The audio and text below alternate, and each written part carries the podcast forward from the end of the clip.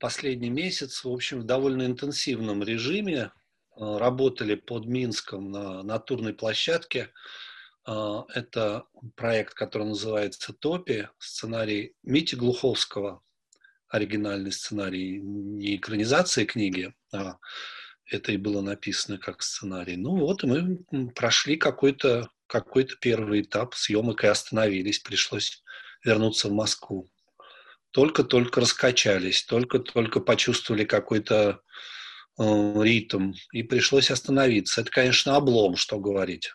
Все было законсервировано, наши интерьеры, экстерьеры, э, все поставили, как бы весь процесс поставили на паузу, и теперь ну, ждем, смотрим, на развитие событий с пандемией, с тем, чтобы принять решение, эм, в какие сроки и когда это делать. Но настолько все непонятно и неизвестно, что сложно что-то спланировать. Да? Хотя в кино планирование – это большая часть работы, все должно быть очень жестко спланировано в связи с расписаниями актеров, э, павильонов или площадки и так далее. Группа-то огромная, работает. Но вот сейчас все непонятно, когда мы сможем возобновить съемки, что делать. Если говорить э, обобщенно, то, конечно, это время скорее для медитации, какой-нибудь литературной работы, нежели для кино. Я-то надеюсь, что в нашей профессии э, ускорятся процессы, связанные с э, виртуальной реальностью и с тем, что происходит онлайн в театре э, или тем более в кинематографе. Но мне бы не хотелось э, расставаться своими, со своими друзьями-актерами и вести репетиции онлайн. Мне бы хотелось, чтобы э, рана затянулась, остался шрам, и мы э, продолжили бы э, работать в офлайне так, как работали. Да? Э, очень важен для режиссера, актера, очень важен э, непосредственный контакт. Понятно, что поверхностные ассоциации, они прям вот э, все под рукой. Э, Декамерон, Пир во время чумы, я не знаю, Камю. Эм, любимые сериалы, связанные с постапокалипсисом, какой-нибудь, там, не знаю, «Черное зеркало». Ну, мне кажется, тут не столько важны не столько важны аналогии культурные да, из области искусства, сколько, э, может быть, стоит подумать о том, зачем эта пауза как бы в, э, в таком обычном ритме возникла, да? почему человечеству надо, надо было остановиться и подумать, и над чем, собственно, подумать. Вот я думаю, что это гораздо важнее. Понятно, что периодически такие э, выпадения как бы из нормального существования, из э, обыденного существования, из нормы человеческой, они возникают. Ну, война является таким выпадением, конечно же, да, или какой-нибудь голодомор, революция. И это перестраивает, э, такие ситуации, они перестраивают как бы со, социальную ткань очень mm-hmm. сильно воздействуют на нее. Вот. И, конечно, можно сказать, что это рана, которая возникает, разрыв этой ткани, это ситуация временная, да, и в лучшем случае потом это все быстро затягивается. Но иногда, как это было, например, с русской революцией в начале 20 века, как это было с Первой мировой войной в Германии, иногда в эту рану, в этот разрыв как бы нормы, разрыв социальной ткани, иногда попадает инфекция. Э, и тогда возникают такие страшноватые феномены, э, как коммунизм или фашизм. То есть это э, рано не затягивается, как бы не возникает ни шрам, о котором как бы человечество или народ помнит, а возникает гниение, как бы возникает сепсис организма. И тогда это общество рискует погибнуть. По крайней мере, оно погибает э, на какое-то на какое-то время в своей этой реинкарнации, как бы, да, в которой оно существует. Как погибла гитлеровская Германия, как погиб в результате Советский Союз. И это все было результатом вот этого разрыва социальной ткани, изменений в человеческой психологии и восприятии мира. Есть аналогия, и она связана с тем, что не только эм, экономика как бы останавливается, да, рвутся социальные, человеческие, экономические связи, да, эм, люди оказываются изолированы друг от друга, и они оказываются в новой уникальной ситуации,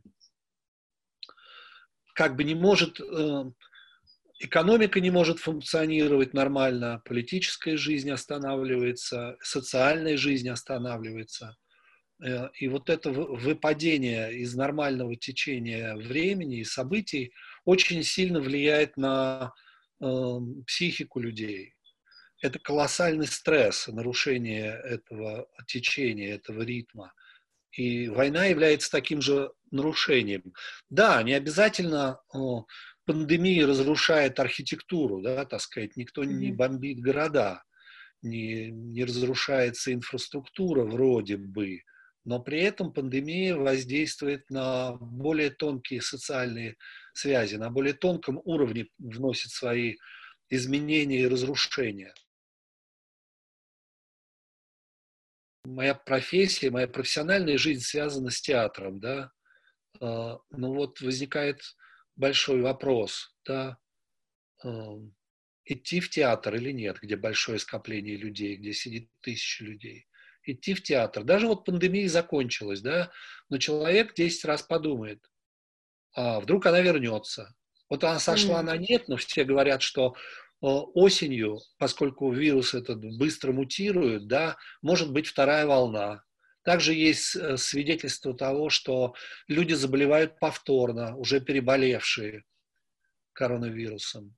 То есть э, пустые залы, э, театральный, это значит, что театр перестает существовать в том виде, в котором он существовал прежде. Да, он может быть онлайн.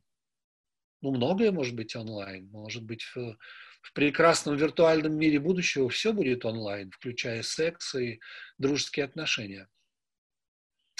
Вот, то есть э, это меняет, меняет очень-очень многое. эти изменения, они э, могут быть катастрофичны. А, еще раз, в случае, если эта ткань не затягивается, не остается шрам, а если туда попадает инфекция. Ну, например, если э, авторитарное или тоталитарное государство начинает пользоваться э, ситуацией пандемии, чтобы установить какой-то более жесткий Э, режим контроля над гражданами, но вот это одно из возможных последствий, да, э, ну, собственно, тотальный контроль государства над людьми, это, это и есть один из главных признаков фашизма. Я думаю, что каждое, каждый народ или каждое правительство, каждая страна будет делать свои выводы. И понятно, что в демократических странах будут сделаны одни выводы из этого, а, а эти выводы скорее ведут к солидарности повышенной, к тому, что люди должны еще активнее сотрудничать друг с другом на планете, активнее обмениваться информацией, научными достижениями, тратить деньги, огромные деньги тратить не на химерические э, войны да, будущего, не на какие-то э, не на конфликты, которые могут случиться э, в связи с изменением политической ситуации, а на э, медицину, на здравоохранение, на научные исследования. На это должна быть потрачена львиная доля бюджетов в демократиях. А не демократии сделают из этого другие выводы. Они скажут, а вот, да, нужно, нужно изолироваться, нужно, нужно строить э, стену, нужно немедленно отградиться от всего мира, а, иначе чума проникнет в наш дом. Вот, я думаю, что э, это и есть проблема. То, что разные народы, разные страны находятся не, э, не на одном этапе развития своей социальной и политической эволюции. И здесь могут быть самые разные выводы сделаны. Но я думаю, что любой кризис в частной жизни или в жизни общества, он, собственно, и открывает новые двери, новые возможности, да, ну, есть, есть такой расхожий мем по поводу того, что китайский иероглиф «кризис» в том числе имеет и другой смысл, как он читается как возможность. Это правда. Ну, просто разные люди из кризиса делают разные выводы, и общество тоже.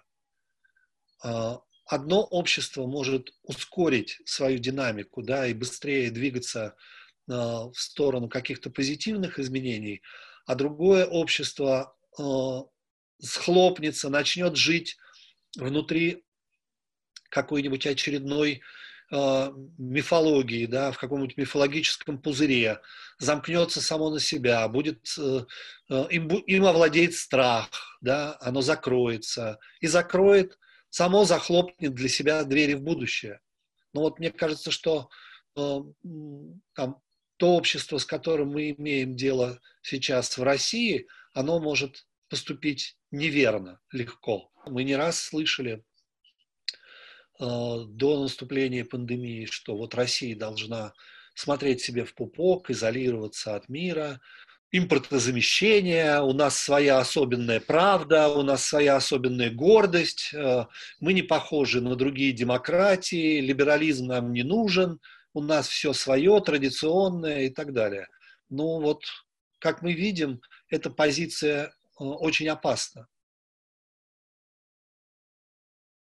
Я бы сказал, что очевидно, если мы говорим о политике, очевидно, что менеджмент стран, политическое руководство э, должно быть максимально гибким.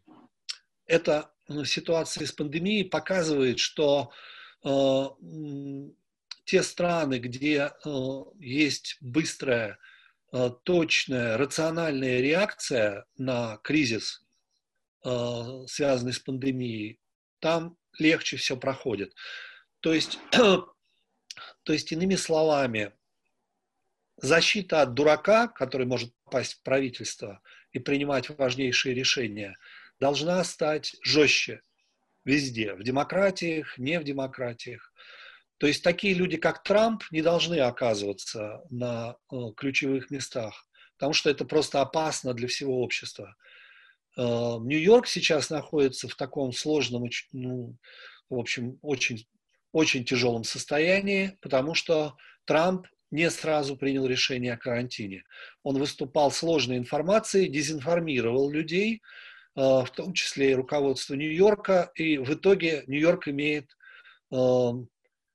количество жертв несопоставимое с, э, с тем количеством, которое могло бы быть, э, если бы на месте Трампа был Обама, скажем, да, или любой из Клинтонов, он или она. Вот. Так что политические системы должны пройти санацию серьезную против, после этого кризиса, э, и защита от дурака должна быть мощной. поэты, писатели, фантасты, они э, часто оказываются пророками, потому что они включают воображение.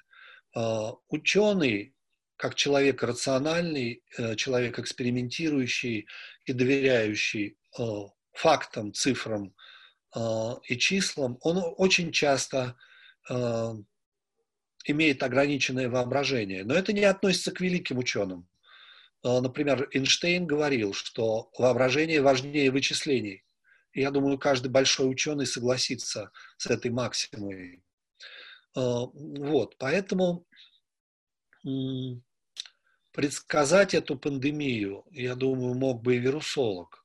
Но тем более, что вот я не, недавно на э, ресурсе, который называется The Bell, прочел очень интересный материал о том, Э, что такое вирусы, вообще как они участвуют э, в жизнедеятельности человека, какое участие они принимают э, в эволюции, как влияют на антропологию.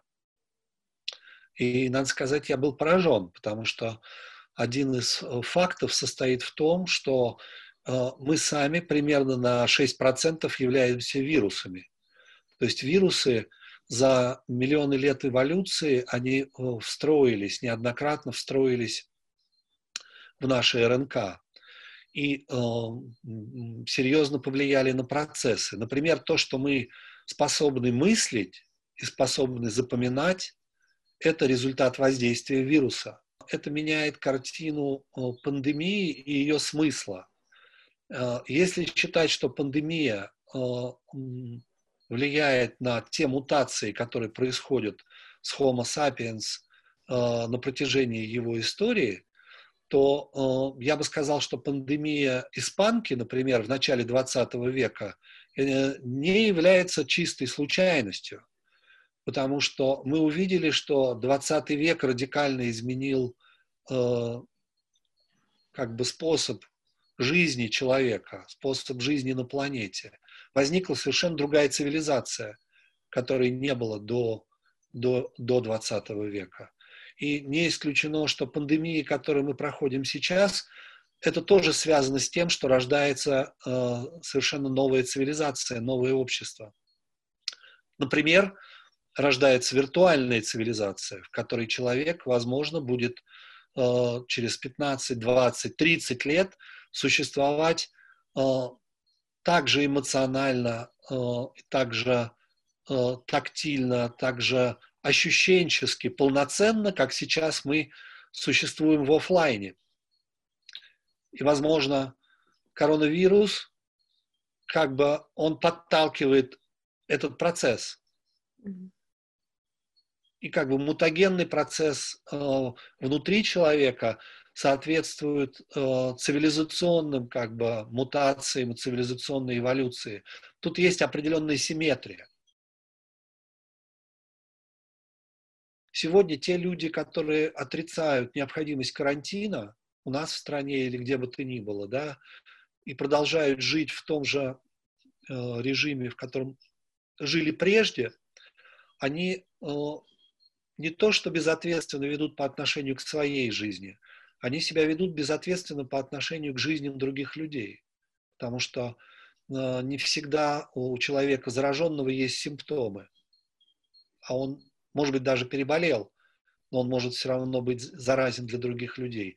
То есть э, речь в итоге идет не о недоверии, а о человеколюбии, о гуманизме, о большей ответственности человека за жизнь э, ближних, других людей, с которыми он соприкасается.